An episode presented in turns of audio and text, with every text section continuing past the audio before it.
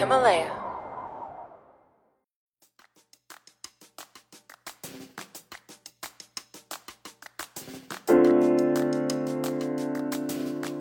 呃哈喽，大家好，欢迎收听这一期的子非鱼播客，我是 Gareth。今天呢，那个我邀请到了我的师兄阿潘老师，然后他自己有一个公众号叫做阿潘谈股市，他个人呢是这个资本市场，就是特别是股市的这个深度参与者。然而我作为一个小白呢，其实在这方面有很多问题和困惑，所以今天请他来聊一聊，特别是从一个个体、从一个散户的视角来讨论一下，我们每个人到底可以做些什么啊，来增进我们的财富的增长。Hello，阿潘老师。Hello Gareth，哈，很高兴啊，能够来到他的播客啊，感谢 Gareth 的邀请。But I read it in the good book. It said, "Come to me." 之所以起心动念录这期播客呢，是因为我前两天经历了一个事情，就是我那个我们那个农行卡，我毕业之后，他有一笔那个博士论文的那个补助，然后我去的时候呢，那个柜员就问我说：“你要不要买一点理财？”我说：“算了，比较麻烦，你给我存成定期吧。”然后那个柜员呢就特别惊诧的看着我，大概意思就是说呢，然后给我介绍了半天，核心思想就是说呢，这个定期啊，即便现在这个老爷爷老奶奶也不存定期了，大家至少还会选择这个保本理财。所以说他就十分惊讶，说你作为一个高校的大学生，在这个理财观念上这么落伍和退步啊！我想了想，我也很惭愧，十分这个有愧于自己的这个光华的金融学学士学位。所以我就对于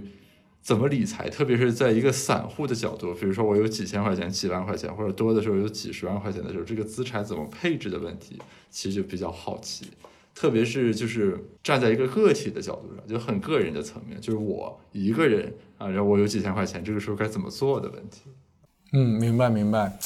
我觉得从理财这件事情啊，我们开始说起，因为你刚刚说到这个在农行的这个经历嘛，我觉得农行这个经历还挺典型的。其实虽然说我们身边有很多学这个金融学啊、会计学这些专业的人，其实很多人对于实际上怎么去理财这件事情还是非常有疑问的。呃，我觉得呢，首先就是对于你来说，对于资金你需要进行一些分类，比如说你平时需要用的钱，那需要用的钱它是需要有流动性的。那这一类有流动性的资金呢，其实比较好的就是放在，比如说，呃，大家比较常见的可能就是放在支付宝的余额宝里，或者是说放在这个呃微信的零钱通。但这两类产品呢，有一点不好的就是说它的转账会比较麻烦，而且就是说它的提现通常是需要手续费的。所以呢，有一个更好的选择，其实是现在各大银行。呃，包括四大行都有的类似于这种货币型基金的这种理财产品，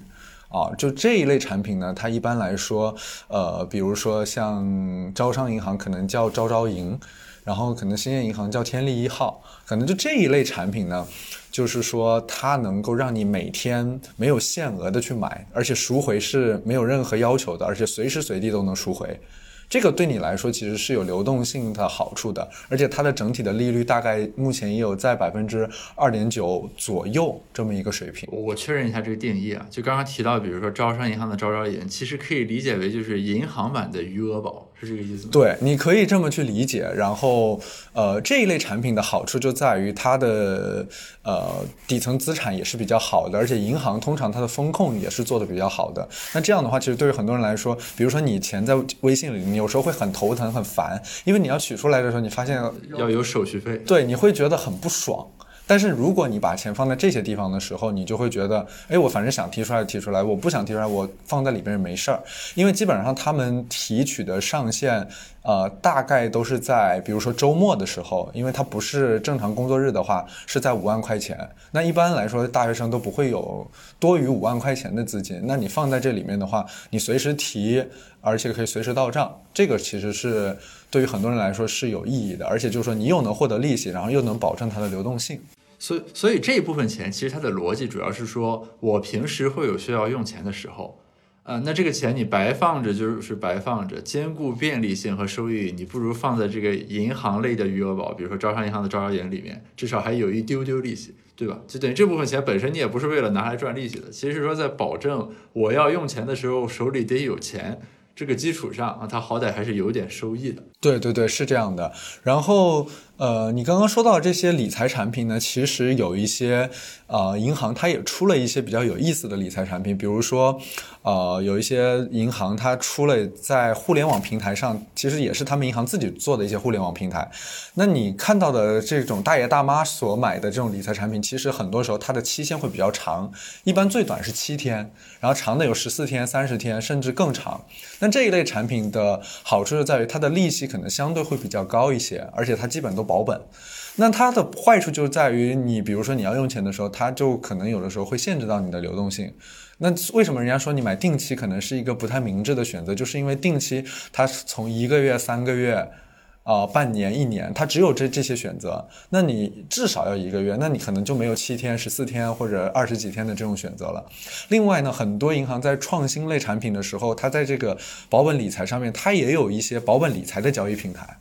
就是说你，如果说你想提前赎回的话，那你可能这个时候你提前赎回，你就拿不到当时约定的那个利息，但是可能比那个利息低一些，但是你还能继续拿到你的这个利息，所以这也是一种选择。OK，那比如呢？比如说招商银行的这个他自己的这理财平台叫什么呀？招商银行我不是很了解，因为我都比较了解兴业银行的，因为兴业银行有一个产品叫钱大掌柜，它上面就是相当于汇集了全国各家城商行的一些这种呃可以买的这种理财产品，然后它也有一些交易平台能够帮你去，当你想要变现的时候，能够帮你把这个产品出掉。啊，这个是一种。然后招商银还有一个蛮有意思的理财产品是，呃，类似于招招银的升级版，但是它要签一些合约吧，可能就是还是有一些风控的要，求。对，就是知道当时付那个银行的柜员还拿给我看，就等于是你要签一个承诺，要抄一段话，什么我充分知悉对对对对对东西的风险。但是它有一个招招银的升级版，相当于是什么呢？它比如说，本来你有一千块钱，啊、比如说有五千块钱吧，这五千块钱假设都买招招银的话，招招银背后其实是一个底层是一个货币型基金，那它就是买这一只货币型基金。但是它后来又出了一个新的产品，它的利率会比原来的这个招招银更高。它怎么做到呢？它就去市场上找，可能找五只这样的基金，那这五只基金叠加起来，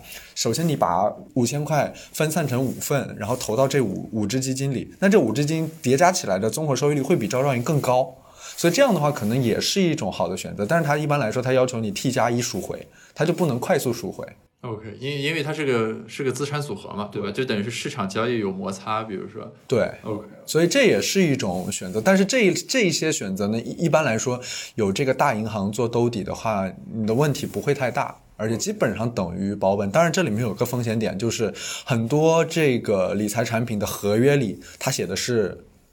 不保本，所以其实有的时候你得点到那个合约里去看，它会写保本或者不保本。其实如果写了保本，这个才是百分之一百安全的。但是有一些它虽然说你看起来保本，或者是说它可能未来也是刚性兑付的，可是它最后有可能是不保本的，所以这也是一个小的风险点。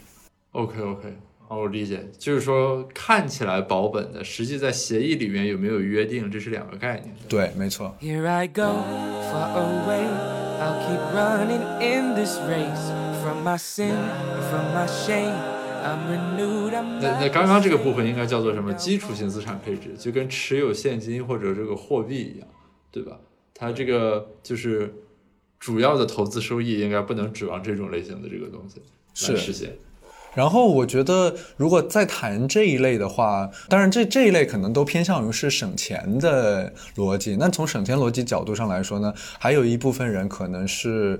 嗯，比较会利用这个信用卡的账期。就是信用卡其实是呃一个比较好节省资金成本的一种方式，因为信用卡你在它的这个规定期限内还款其实是没有任何利息的，所以比如说假设你手上现在有五千块钱，你下个月假设要花五千块钱，那这个时候如果这五千块钱存在银行里，那多出来的这个利息其实是你挣到的，而不是你现在立马要把这个钱花掉。等等，我算一下这个账啊。就假如说我现在手里有五千现金，嗯，呃，那一种方式就是说，我就接下来一个月我就把这五千块钱花掉了。对，另一种其实是说我可以把这五千块钱存起来赚利息，与此同时，我拿信用卡去消费。等下个月要还信用卡的时候，我把那个五千块钱买的那个投资，比如说抛掉，然后其中那五千用来还掉了信用卡，然后剩下的那个部分就是收益了。对，剩下的就是你的收益。啊，OK，所以这个也是一种方式。当然，用信用卡消费呢，容易不节制，因为你有可能意识不到你自己花了那么多钱。所以，其实还要有一个好的习惯，就是你得记账。其实记账是一个蛮好方式，不一定是说你每一笔账都记清楚，而是你每个月给自己出一个小的报表，至少出一个类似于损益表吧，就是说你这个收入多少，支出多少，然后你还剩余多少。对你来说，你可以每个月可能大概去看一下你自己消费。当然，你最好就是如果要用信用卡的话，就用一张卡来消费。这样的话，你所有的钱都会在这个卡上去体现，你也不用记账，你把账单一打出来，你就知道你这个月在什么地方花了多少钱。呃，所以信用卡是只能消费不能提现的，对吧？呃，信用卡提现的话，利息非常高。所以刚才那个操作其实只是说，当我在有消费需求的时候，我就不用现金消费，而是用信用卡消费，而不是说我把信用卡那个信用额度一次性的给变现出来，然后再把这个钱投到理财产品上去。当然，那除非就是你有足够的把握，是说你赚的那个钱比信用卡提现的利率还要高，那才是合算的。嗯，首先这么操作的可能性是，maybe 是有的，但是这么做应该是违法的。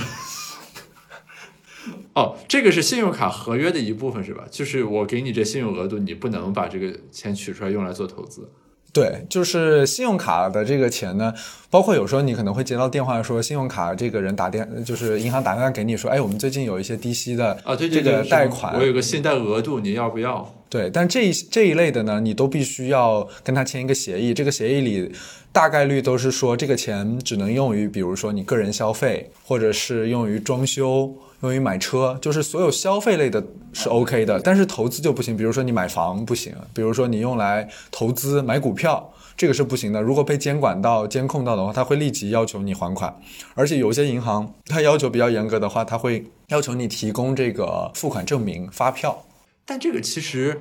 实际上很难把控，就是说银行没有办法保证他给我的这笔钱是我唯一的财源，对吧？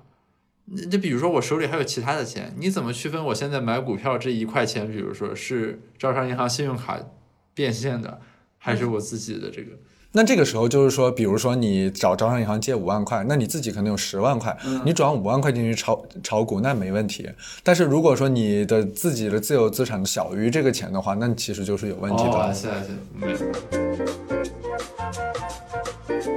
说到这个个人投资的话，我觉得除了这一类的话，其实，嗯，想要更低风险的去做一些保本性的收益，最近我推荐，包括我身边的一些人、同事啊，我其实比较建议他们去做这个可转债的投资。不是说去市场上买可转债，因为最近可能大家看到可转债每天多的话，有的一天涨百分之一百多、两百多的都有，然后可能早晨开盘是跌的，然后下午可能翻好几倍，然后收盘又变成跌的。不是让大家去买这个，而是可转债其实有一个无风险套利的机会，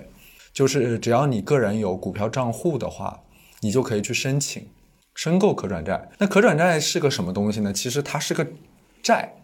它既然它的名字叫可转债，说明它其实是个债。债的性质是什么呢？就是说，呃，相当于是公司找我本人来借钱，OK，然后呢，这个债到期以后，公司是要连本带息还给我的。所以就是说，从概率上来说，只要这个公司的信用没有问题，你是一定能够获得这笔利息加上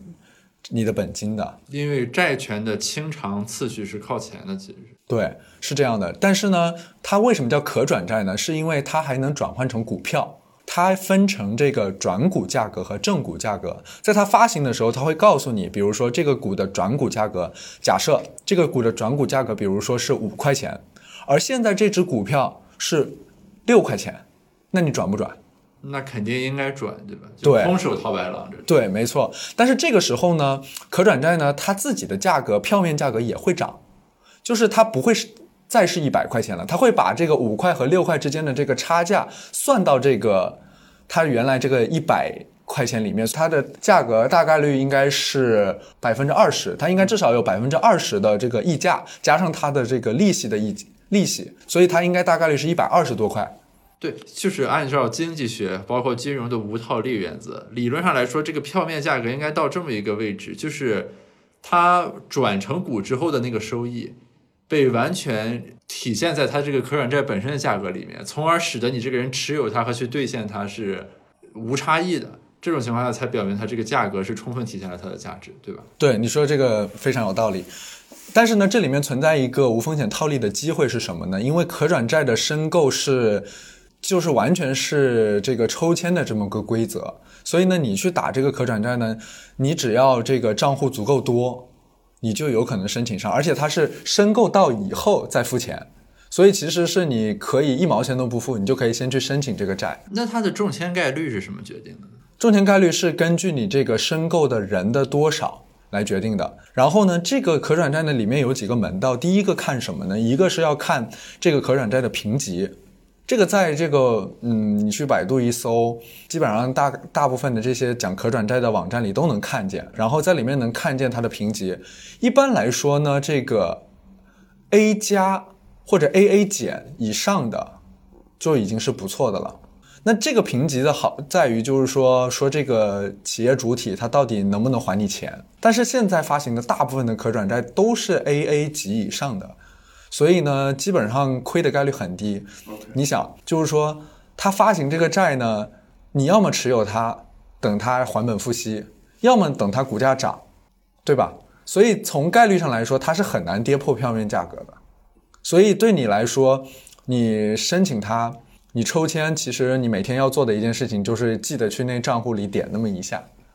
其次，你啥也不用做了，然后等到你要这个交钱的时候，你再交一下，因为你想中钱还挺难的，不是你想中就能中的。哎，这个它那个操作的系统是啥呢？就是和比如说和炒股的软件是一样的吗？对，也也是，比如说同花顺里面就可以。呃，就是你要有证券账户。但是现在因为创业板要求就是你需要有两年以上的这个炒股经验，所以就是如果你之前没有开创业板的话，那就是创业板相关的这个可转债你是打不了的。但是呢，就是说其他的板的，比如说上证的呀、深圳的，那是可以的。这些公司发的你是可以打的。那所以理论上就是我身边只要在炒股的同学，他应该就可以申可转债。对，呃，就算即使是父母这一辈的人啊，其实只要他开个户，他都可以去打这个，因为基本上就是亏钱的概率很低。即使就是说你暂时亏钱了，只要这个公司能够还本付息给你，你也是挣钱的。我想一下，这个地方的套利空间来源，其实是因为可转债发行的这个环节，它没有用竞价的方式。对，没错。对吧？就就如果是说我们比如说大家就是来抢，就是通过报价的方式来抢的话。其实最后你就会把这个可转债的价格给追上去，然后最后使得就把这个无套利抹平了。主要就是因为现在配置它用抽签，所以说才有这机会。对，这就跟 A 股打新一样，就是你打新股的方式完全就是用抽签的方式，所以你能中签的话就是白捡钱。像今天有几只这个创业板的这个新股上市，平均每一只涨幅达百分之三百。每只大概能挣两万到三万，可是你说这些人中签的这些人，他有什么特长吗？他没什么特长，他就是运气好中签了啊。但是可转债的呃门槛更低一些，因为其他的那些，比如说你 A 股啊，呃打新，它需要有这个持仓，它要求你先持有股票，那你持有股票这个过程其实也是有风险的嘛。OK，但是你持有股票本身有可能亏，因为对，但是你打这个可转债是不需要持有股票，你一个空户就能去打。你一分钱也不用放进去，也可以去打，大概率是中一千，很小概率能中两千，然后它一千就是一千块。OK，啊，就是如果我投可转债，比如说我去抽签，然后我中一千，就是说当我中了之后，我就把一千块钱打过去，就算我投中了这个可转债。哦，所以其实是这样的，就是可转债这个你很难，呃，加量上规模的。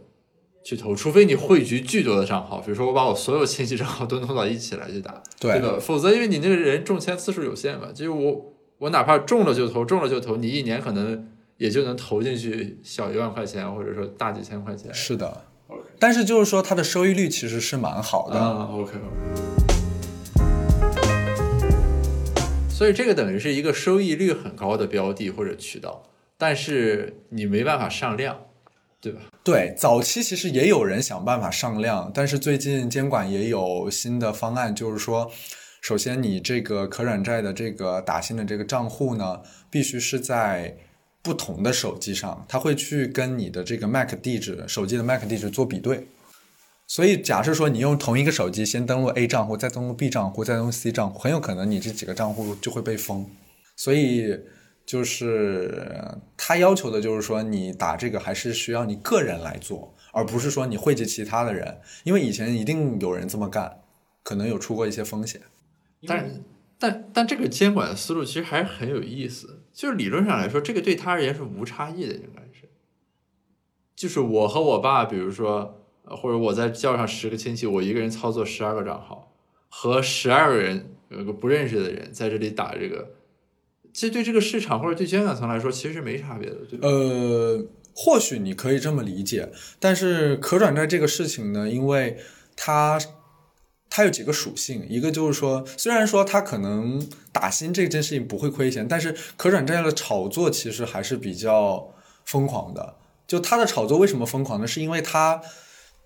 在这个市场上，它首先 T 加零，它当天买当天可以卖。就是我现在拉上去，过一个小时我就可以抛。对，这个在 A 股市场上早年有一些权证啊是这么干的，它可能一天可以涨几百倍的都有。所以可转债的炒作风是在于，因为 A 股的股票是今天买明天才能卖，它是 T 加一的，而可转债不是，所以可转债就给了大家一种这种疯炒的一种空间。另外一个呢，就是说可转债的这个性质呢，其实很多人还是不太了解，把它当成股票来炒。假设说它的实际价值偏离了它实际这个正股的价值，比如说你今天这个股票，我今天股票这个涨百分之十涨停了，对吧？可是可转债没有涨幅限制，它有可能一天涨百分之一百、一千。OK，它这样涨上去的话，那对于很多投资人来说，他其实他不知道，他也不知道这个东西，哎，怎么会这样涨？那它偏离了它实际的价值，可是很多人他不会看，所以就让这个投机炒作和实际价值之间有非常大的 gap。可是很多人他没办法去理解，所以这件事情呢，其实也是有风险的。还有个什么风险呢？就是这里面我觉得是因为金融它非常讲究 KYC，就是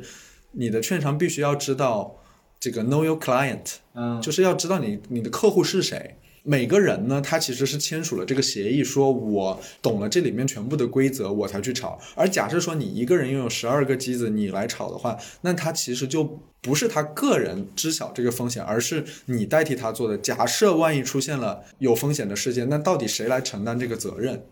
其实这个权责还是要说清楚的。虽然说可转债的风险相对比较小，但是它还是有风险的。比如说，还是有可转债，有些可转债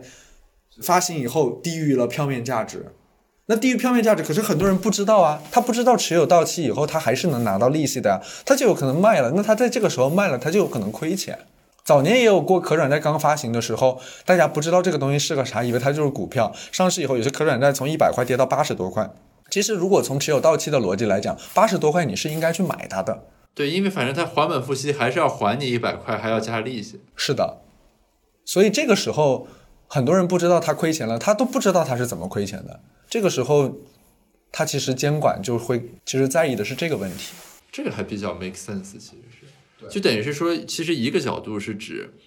他不想让这个可转债某种意义上集中在个别人手里，然后他造成这个市场波动，对吧？因为可转债这个市场没有什么七加一之类的这种限制，就是它会使得它那个波动很大。另一个方面，还是要保证大家是风险自担的，就是因为这个市场是有风险的。对对对，所以我其实比较建议，就是说，如果你不想投入本金太多，而且基本上不承担过多的风险的话，其实我觉得投资这个打新可转债是一个蛮好的选择，因为它其实中签率真的很低，大部分的这个可转债中签率都在这个万分之二啊、万分之一左右的这种水平。但是你如果每年坚持做那么几单，其实我觉得还是不错的，而且尤其是有一些大公司它发行的可转债，你想这个债它是跟随着公司股价会发生变化的嘛？那一般来说，这些头部的公司从长期来看，它的股价还是比较好的。那这这一类公司的话，它发行的债，首先它违约的概率小，其次就是你可以同时享受它到它股价上涨给你带来的收益，这个也不错的，就是享受到它股价上涨给你带来的收益，这个蛮好的。所以可转债其实是一个就是有一定的套利空间，是因为它通过抽签配置，所以说不会把那个收益的空间给挤掉，对吧？因为竞价的原因，同时就风险还比较可控。但它的问题就是，其实渠道是有限的，就即便我非常愿意投，可着劲儿投，你也投不进去多少，其实。所以就是你刚刚问我，如果一个大学生或者是刚出社会的这个职场工作者，那可能这个事情对于他们来说就是一个比较好的选择，因为他其实投入本金不是很大，而且中签概率也不会很高，因为你至少一千块钱，假设一上市卖的话，我挣个一天两天的饭钱，我觉得问题是不大的。但你要是愿意放着，比如说像我现在这样，我可能刚刚开始有一些一上市的时候就挣一百块，可是拿了这半年，可能就只能挣个四百块、五百块，就还是一个蛮可观的收益的。OK，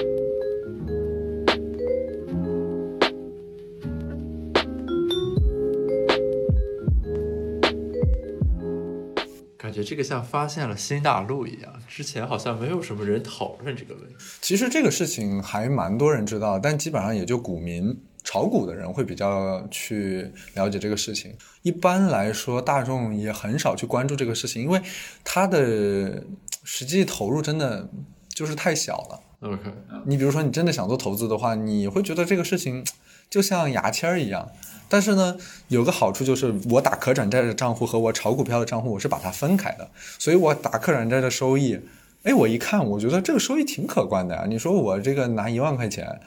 慢慢的打中了就放那儿，半年时间挣了百分之三十多，那这个收益其实你正正常炒股票、买基金也不一定能达到。应该绝大多数人达不到吧？对，我记得不管是论文还是研报都有说过，就至少在中国吧，应该绝大多数股民都是亏钱的，而且从就是财富分配的效应上来说，最终股市其实是让有钱的人更有钱，没钱的人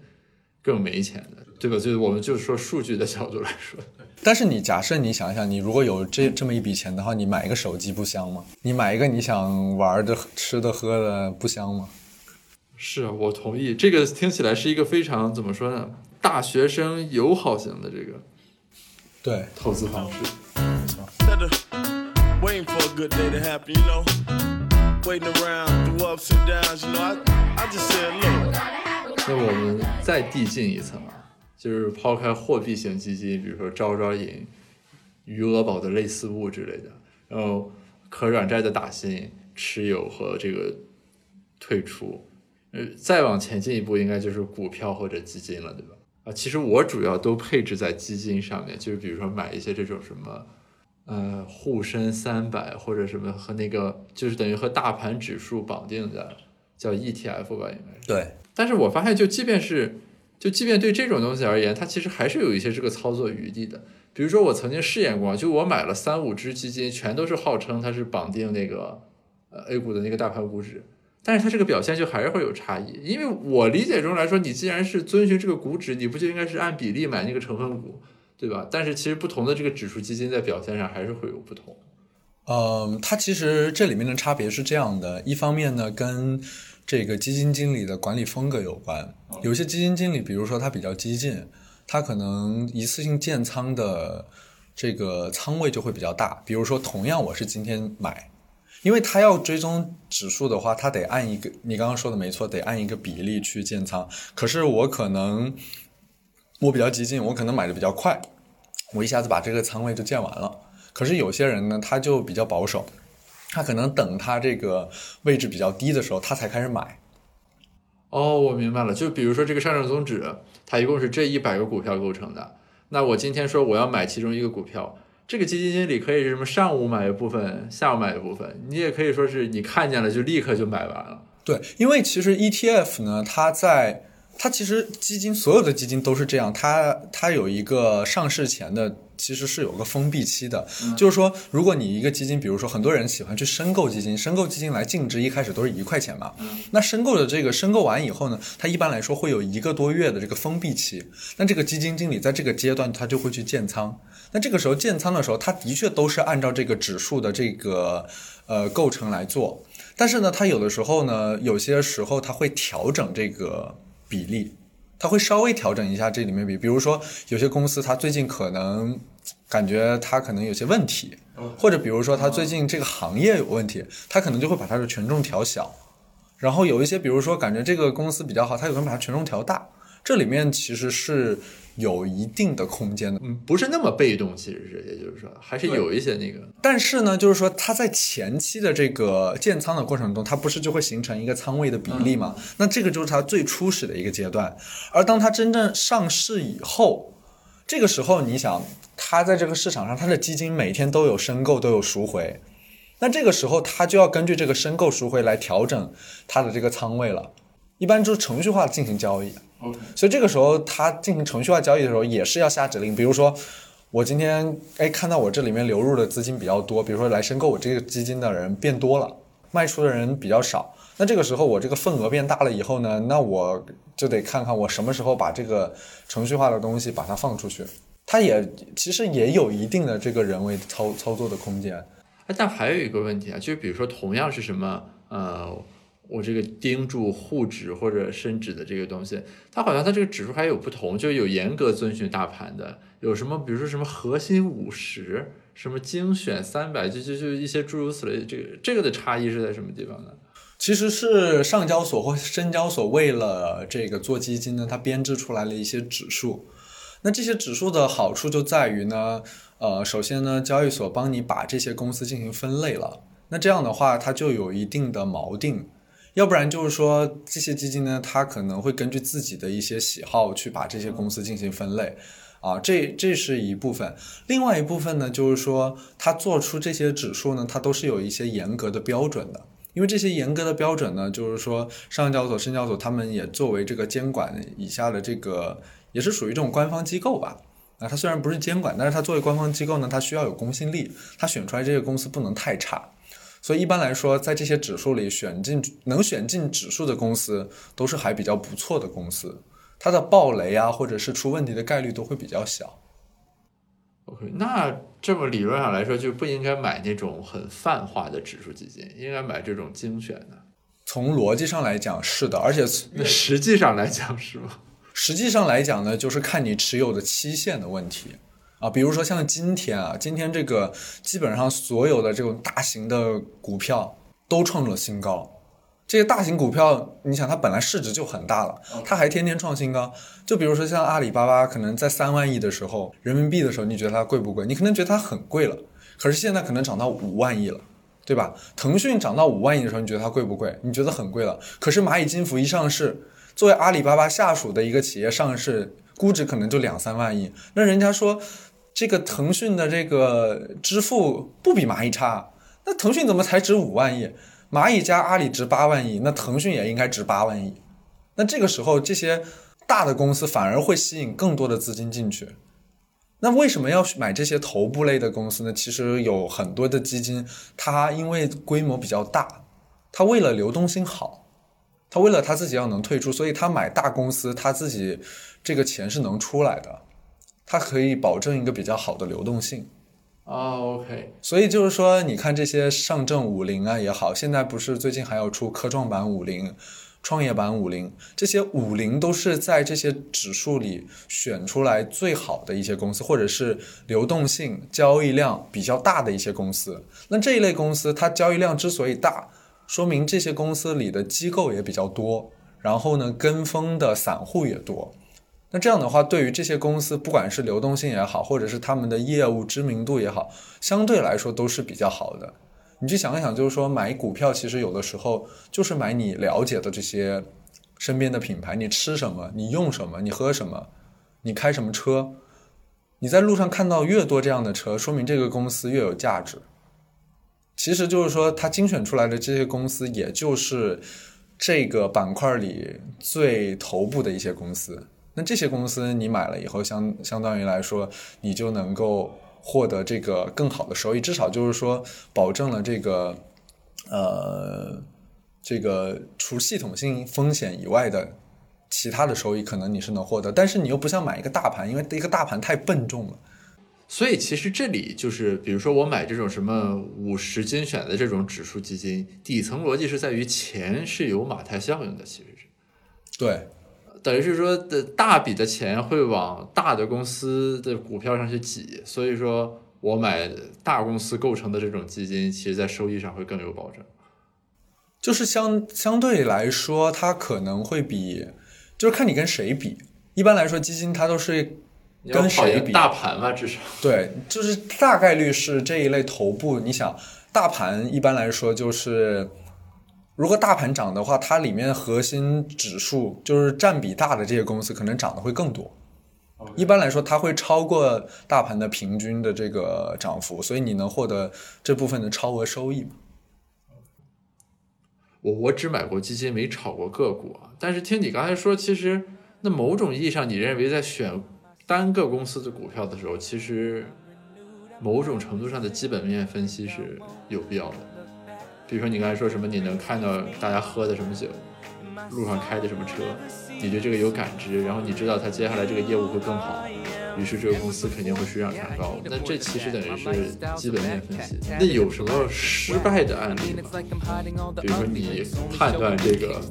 大游客，结果买了之后，最后发现这个判断有严重的错。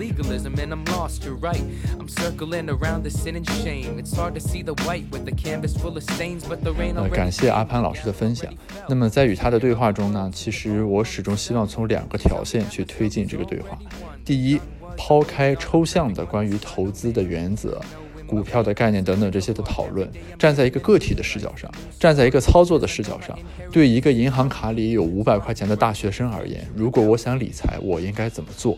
那么这样一个可操作性的轴线是我们讨论的第一个维度。第二个维度呢，其实是想说，我们每一个人作为一个个体，在自己投资理财、配置资产的过程中，是否可以形成自己的方法论、自己的世界观？那么，这是在讨论的过程中，我一直在追问阿潘老师的。其实他在一定程度上已经给出了答案。我对这期播客的期待，其实并不在于说大家听完这期播客之后，全都能够在财富上有很明显的增长，而是说大家能够有一个起步的抓手，知道如果要理财的话，我们作为一个个体应该怎么做，同时又能怀有一个小小的愿景，就是如果让你说你在投资的时候秉持了怎样的方法的时候，能像阿潘老师一样内生出一套自己的总结。那么我和他的对话呢，会分成上下两期向大家呈现。今天呈现的是上半部分，下周我们再见，谢谢大家。Of my own refusal to take your grace. I'll keep no confidence in what I do. I've known that you've known me right through and through. And I will now abandon my own throne to run to the light. Won't you watch me go? Yeah, na na na na go.